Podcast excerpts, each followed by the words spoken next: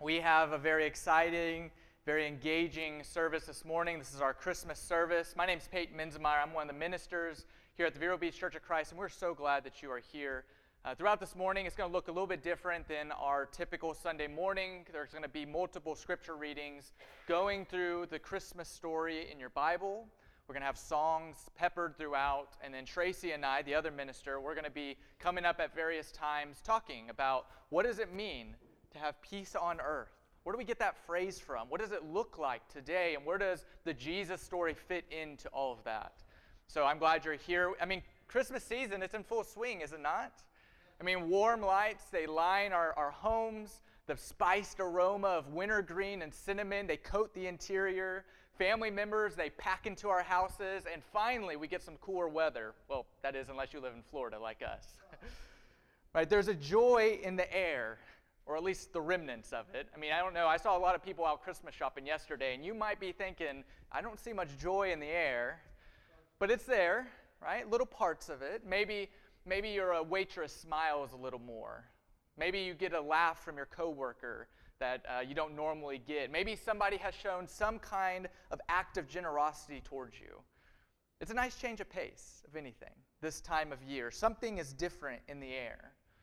However, while all of these things, Christmas lights and the festivities and the music, while all of these things, the feelings that we get, while they're all good things, deep down we know that something is still missing, don't we? And the reason we, we, we feel that is because this season, this Christmas season, it really only can be celebrated by those whose souls give them no peace. Here's what I mean by that who recognize that they are poor and incomplete who recognize that, that something great is coming, but it hasn't quite arrived just yet. And the joys and the festivities that happen at the end of every year, they are wonderful things, but we know they don't last. Right? When the, when the lights and the, the Christmas ornaments, whenever they go back into the boxes, a lot of times so does the world's joy and generosity. Christmas vacations end, we all go back to school, the magic just kind of disappears. The lights come down, the music ends, and everything seems to go back to normal. And we're just left anticipating for that feeling to come back again next year.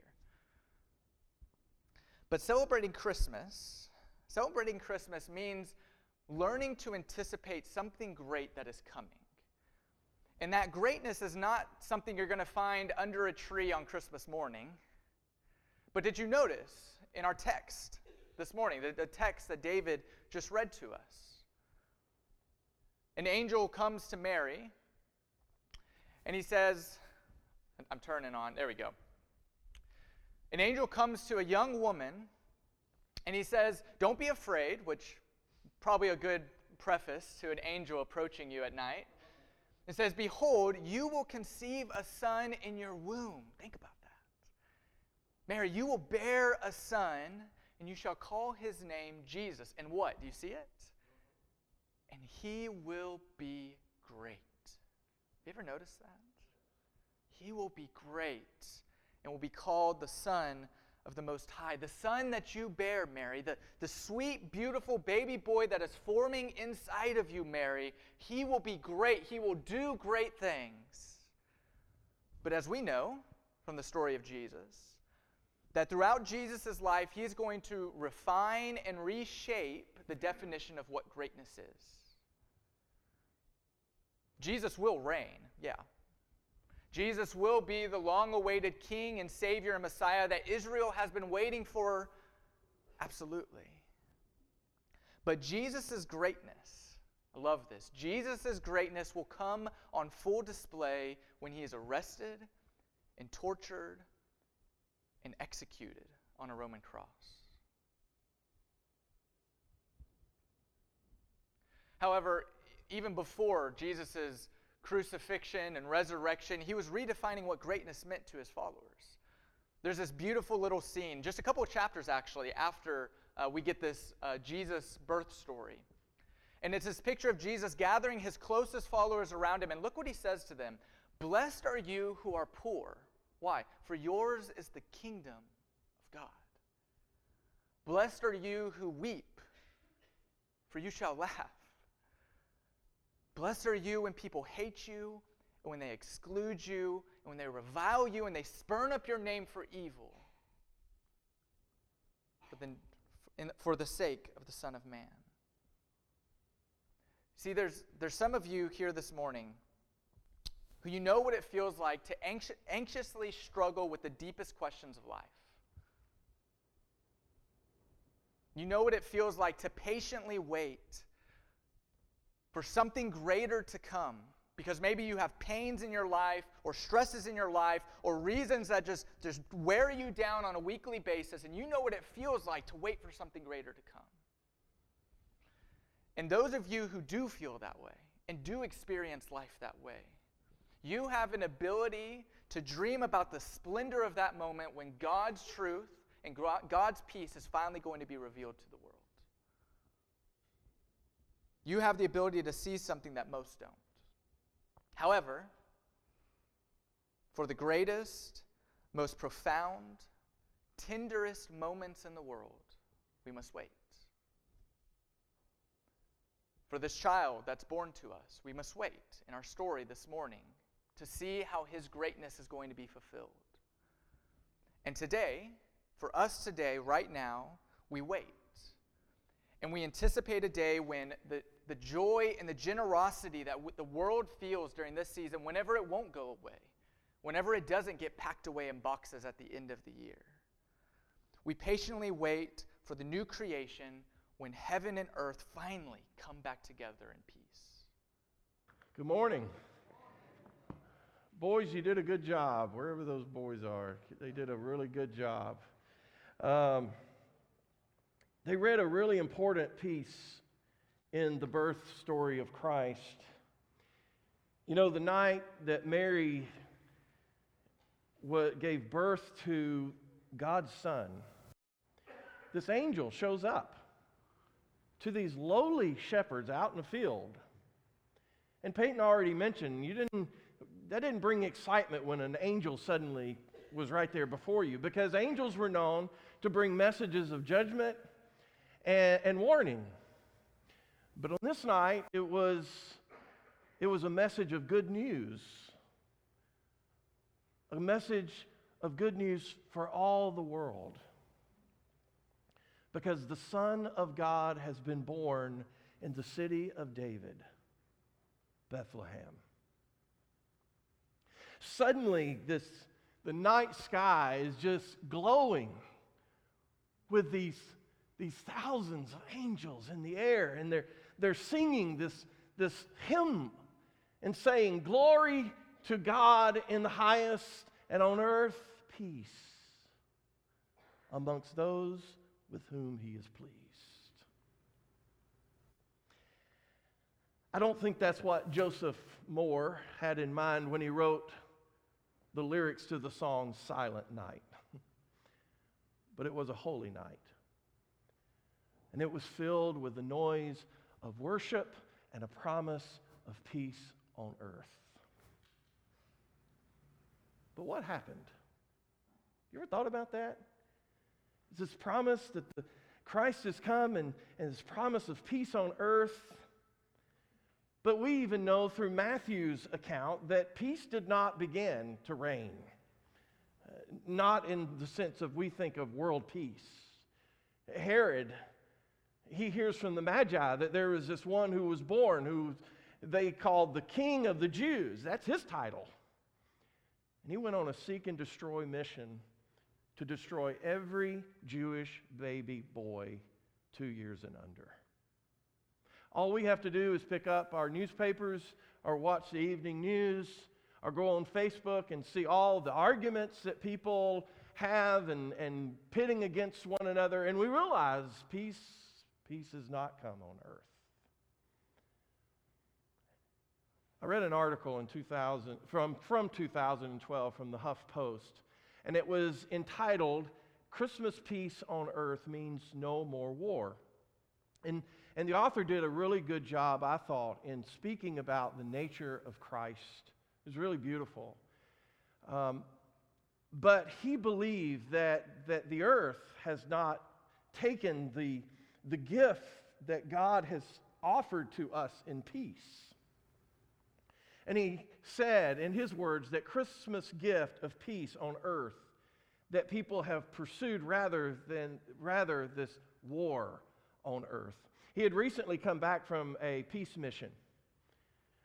And, and he, he saw poverty and he saw war and, and he saw uh, this imperial control and oppression of people and even the destruction of God's good earth.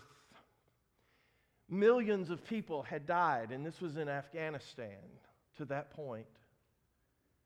And his conclusion in coming back was that's not the way of Jesus, the meaning of Christmas, or the call of the gospel. For him, peace is something that we respond to, and therefore there is no war, there are no weapons, there are no, um, there's no poverty, there's no destruction of the environment and things of that sort. And I think all of us long for that kind of day, don't we? However, he misunderstood what the word peace meant by the angel. Because we look at our definition. Our definition, it means the absence of something, right? It is, you know, we have peace treaties. In other words, we're going to stop fighting.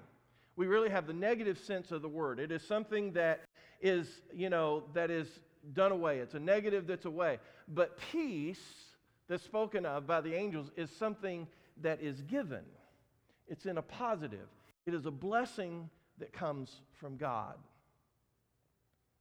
The word, as we see in our text, it's peace. The Greek is irene, means nothing to you. But that Hebrew word from which it comes, you probably have heard of it before. It's shalom. And it is a word that means complete or whole. Let me, let me illustrate it with you. As you see, I've got some blocks up here. I want to thank the children's program for letting me take their blocks, um, even though they didn't know I took them till just now. So peace is something that is it's made up of all these pieces, and yet they're brought together. Okay, they're brought together, and it makes something complete. It makes something whole. Everything is in place. Okay? So, peace, the idea is that life is made up of all of these pieces. And that when everything is in its completion, everything is in its wholeness, then we have shalom. So, when we don't have this kind of peace, it's when things begin to operate in different ways. And sometimes that's where our peace goes. But peace is something that can be taken away. It's, it's when it becomes scattered about. And, and because life is made up of all these situations and all of these relationships, and it's made up of, of these, you know, moving parts. And when there's something that's out of place, we no longer feel that completeness, the wholeness. I know there are people right now in our auditorium, and they've had a very hard year. And I know that because I've helped bury people that they love and they care about this year. And I know this Christmas and the holidays have been very difficult on them. And, and they understand when I say that here's someone who's been a very integral part of your life, and suddenly, you suddenly there that person, that relationship, whatever it may be, is taken away, and you feel this sense of emptiness. You don't feel complete. Jesus came to the earth in order to restore our wholeness. But we need to understand kind of what that means as well. What is this peace on earth? Jesus came to restore what was missing in our lives as sinners. That as we sin, the, suddenly there is this void that happens. There is this separation because that which is holy cannot, cannot be with that which is unholy. Okay? And so Christ is going to grow from a baby, and he's going to, he's going to live peace, he's going to teach peace, and he's even going to bless peacemakers. And at the end of his life, we're given as he's getting ready to go to the cross, we learn a little bit more, a clue as to the kind of peace that the angel proclaimed. And there he says to his disciples, Peace I leave with you, my peace I give to you. You see that? It's not taking away so much as it's giving of something. The peace I give to you, not as the world gives, give I to you. But uh, not, let not your hearts be troubled, and neither let them be afraid. The peace on earth, the peace that Jesus left with us, came in the most violent and non peaceful means imaginable death on a cross. Jesus stepped between the warring parties. He stepped in where there was a gap, where there was something that was missing, and he brings shalom. And in Christ, where we have been sin and death and guilt and helpless and hopeless, now Christ brings us back to God. Folks, this goes all the way back to the first couple of pages of the Bible the sin of, of Adam and Eve. And on that day, humanity lost something. We lost the glory of God. And a lot of times people look at that and they think, well, God's just a terrible God. Why would he do that? Because holiness cannot associate with that which is unholy. And but ironically, here's the beautiful part. He has pursued us ever since that day. He has had a plan ever since that day, and that was to give us his beloved son. Our Savior was born out of our Father's love for us. How many times have we quoted, For God so loved the world that he gave his only begotten Son? Or Romans 5 8, but God shows his love for us in that while we were still sinners, Christ died for us. You want to know why did Jesus come? Why is this such a big event that we read about in Scripture? It's because it is the moment the love of God was brought to earth. We sing this song, and you sing it with me. Why did my Savior come to earth and to the humble go? Why did he choose a lonely birth? Because he loved me so. Now let's really sing it together. He loved me so. He loved me so. He gave his precious life for me, for me, because he loved me so. We're getting ready to partake of the bread and the cup, and it's a remembrance of the peace that we now have in Christ and that we share together. This bread that we're about to partake, it represents the very body of Jesus. He remained the whole, the complete human that we were intended to be, but we failed. And he changed and exchanged his life of righteousness for our unrighteousness, for our, for our, for his, his perfect ways, for our imperfect ways. And even those of you who are here this morning, and I know that there's a hole that you have because of the very loss that you've had, this moment is a moment for you to enjoy the shalom of God. And even though when you get up and you leave this place, and even though December 25th is going to be very difficult for you, I want you to think back to this moment that we're about to have where we just bask in the peace of God, the peace that Christ has given to us.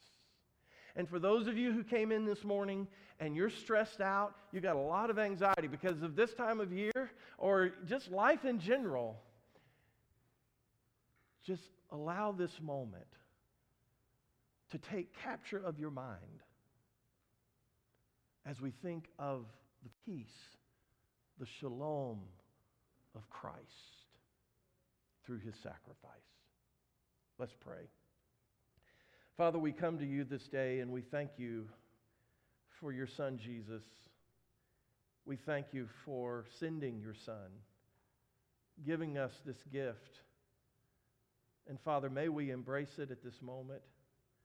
And Father, for those who may be here this morning and they don't feel a sense of wholeness, of completeness, because they're hurting and they're struggling in their lives, Father, let this moment with Christ, let this be a time of restoration. It's in Jesus' name we pray. Amen.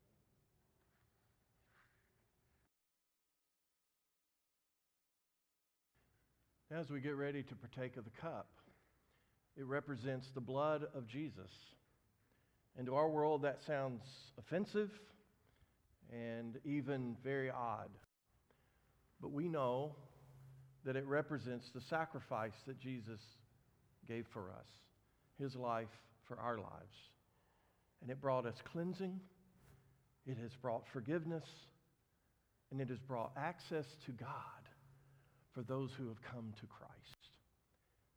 So as we get ready to partake of this, this, this cup, let us continue our time of peace with Christ. Let's pray. Father, we thank you so much for your love and your blessings to us. And Father, we cannot thank you enough for your Son being willing to be tortured, to be rejected, and then ultimately to be crucified on a cruel, awful cross. But Father, we also know that is our hope, and that is our joy, because through it, Father, we now come back to you. Father, for this we give you thanks. In Christ's name, amen. Dietrich Bonhoeffer. He was a German pastor, theologian, known for his opposition to National Socialism. In fact, Bonhoeffer was one of the earliest critics of the Nazi regime whenever it was coming to its fullest height. He partnered with a bunch of local churches to keep the Nazification of overtaking the German evangelical church. And ultimately, because of his decisions and his active speeches against the Nazi regime, Bonhoeffer was arrested and executed in Flossenburg concentration camp in 1945. But not before leaving a lasting impact on Christian writings and theological thought. Now, Bonhoeffer was killed 1945 before he and his fiancee Maria von Wedemeyer could marry. However, we do have a collection of letters written between these two. And I want to read one of those letters, or at least part of one of those letters, to you this morning. Partly because of the circumstances. At the time of the writing, it was during the Christmas season. Bonhoeffer was writing to Maria while he was sitting in prison, waiting his execution. And the other part I want to read is I really think, especially towards the end of the portion I'm going to read this morning, that Bonhoeffer has a beautiful way of bringing everything we've been talking about together and illuminating, despite his circumstances, what the Christmas message is truly about. Be brave for my sake, dearest Maria, even if this letter is your only token of my love this Christmas tide. We shall both experience a few dark hours. Why should we disguise that from each other? We shall ponder the incomprehensibility of our lot and be assailed by the question of why, over and above the darkness already enshrouding humanity, that we should be subjected to the bitter anguish of a separation whose purpose we fail to understand.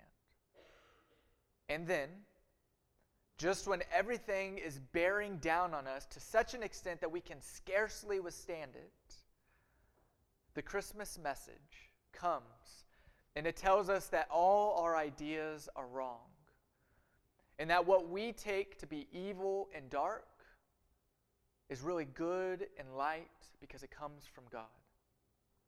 Our eyes are at fault. That is all. Listen to this God is in the manger wealth in poverty, light in darkness, succor in abandonment, No evil can befall us, dearest Maria. Whatever men may do to us, they cannot but serve the God who is secretly revealed as love and rules the world and our lives. You see, Bonhoeffer had his thumb on the true beauty of the Christmas message that no matter the circumstances of our life, no matter what might be happening, no matter what darkness might be enshrouding humanity or our own lives, God is working through all things to bring about his good. And being a follower of Jesus today, it means not only reflecting on the sacrifice that Jesus made on our behalf, which is what we just did in the supper, but also reflecting and thinking about the sacrifice that we can make in our own life. The sacrifice of our comfort or our desires, or maybe even our own lives, to obey God. Bonhoeffer believed this, and it cost him his life. God is in the manger. A child is born. And the, the peace that that child brings into the world is not limited to what happens on the cross, but the invitation, it's now extended to each of us. The peace that goes out into the world today, it now goes through each of us.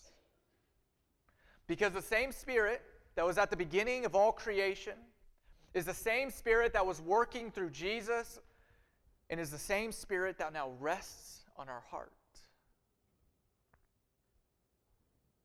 And in total reality, today, Jesus, he comes in the form of a beggar, of a child, a desperate child in ragged clothes, asking for help, asking for a family to adopt them. Jesus, he confronts us with every person that we meet because as long as there are people, Christ walks this earth as your neighbor. Today, today, think about this. Today, you are the greatest instrument that God has to extend his love and grace and peace to the world.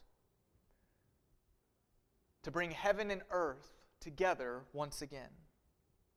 And I saw this heaven and earth coming together again. This yesterday, a group of us, we gathered together and we were going out to the community to hand out invitations for our Christmas Eve meal that we have coming up. In fact, Christmas Eve, you're, you're welcome to join us. We have a meal every year, it's an annual event that we have. And our simple goal is just to feed people, it's completely free. And we serve and we feed people in our community, people who might be lonely, don't have any family in town, people who might not have a home to go to, people who are less fortunate than us in a lot of different ways. And we just want to feed them. And so, Christmas Eve, if, if maybe that's you, or maybe you want to serve at it, we welcome you to come. But yesterday, we, we went out into the community to find people who might need to be reminded of their importance, to be fed on a, on, a me, on a meal and a day when all of our families are gathering together and we forget the people who don't have that. And so we went out to the backwoods behind Big Shots, down US 1, to the various alleys in the back way, and we talked to people and we prayed with people. That's our students right there, gathering around people in our community. And it is amazing when you see the joy on these people's faces, not because they know the meal, a free meal is coming up. They don't see joy or they don't feel joy because we handed them ponchos because we know it's a rainy weekend, which we did but simple joy because somebody was actually willing to listen to them. Somebody was actually willing to recognize them as a human being who's just trying to make it in this world like the rest of us. Now, I don't know about you, but that says Christmas to me.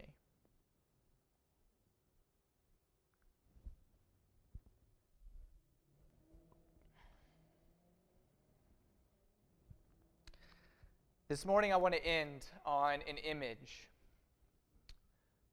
that the prophet Isaiah gives us. It's a powerful image of, it comes in two parts. The first part is what it's going to look like when the Messiah, the Savior of the world, comes into his fullest glory at last. And then the second part, it's how the world and all of creation responds to when the Messiah comes into its fullest glory. Isaiah chapter 11, starting in verse 1. Now there shall come forth a shoot from the stump of Jesse, and a branch from his root shall bear fruit, and the Spirit of the Lord shall rest upon him the, the Spirit of wisdom and understanding, the Spirit of counsel and might, the Spirit of knowledge and the fear of the Lord and his delight shall be in the fear of the Lord. He shall not judge by what his eyes see, or decide disputes by what his ears hear, but with righteousness he shall judge the poor, and decide with equity for the meek of the earth. And he shall strike the earth with the rod of his mouth, and with the breath of his lips he shall be killed, he shall kill the wicked. Righteousness shall be the belt of his waist, and faithfulness the belt of his loins.